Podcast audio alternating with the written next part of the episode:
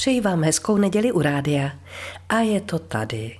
Konec prázdnin vrátil děti za jejich nepopsatelného jásotu do školních lavic a dovolené se bez našeho svolení staly, věřím, že příjemnou vzpomínkou. Já se snažila o co nejvíc pohybu, který jsem si nejdřív s kamarády dopřála u rakouských hranic v sedle kola a pak za hranicemi při horské túře přes tři kopce ve Flachau. Zážitků bylo hodně, ale jeden z nich ve mně zanechal veliký otazník.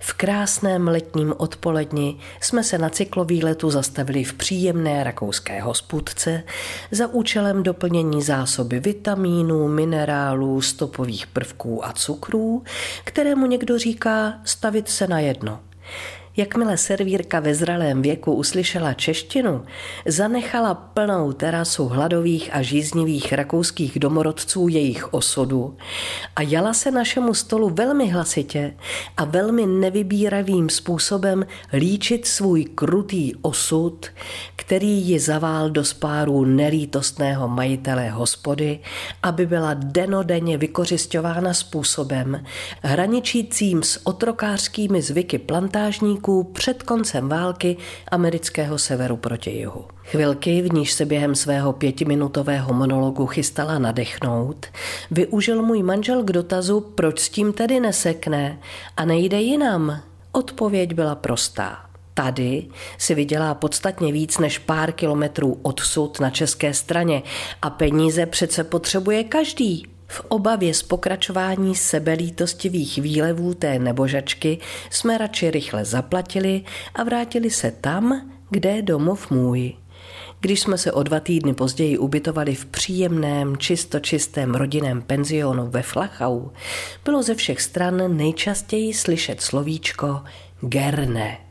Rád, ráda, rádi, které, doprovázeno úsměvem, ku podivu nevyznělo jako prázdná fráze, ale vyjadřovalo upřímný zájem na tom, abychom se jako hosté opravdu cítili příjemně a měli chuť se znovu brzo vrátit. Naposled a s opravdovým ulehčením jsem to slovo zaslechla od posádky džípu, který se jako zázrakem vynořil na horské cestě při našem sestupu z poslední dvoutisícovky právě v okamžiku, kdy průsmyk začaly osvětlovat první blesky za doprovodu hromů a pravého alpského liáku.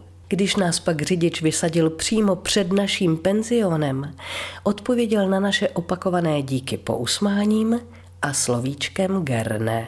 Tak nevím, k rakouským sousedům to sice máme jen pár desítek kilometrů, ale v některých ohledech ještě míle daleko. Ale jedno vím určitě, tohle povídání jsem vám připravila gerne. Vaše Marie Tomsová.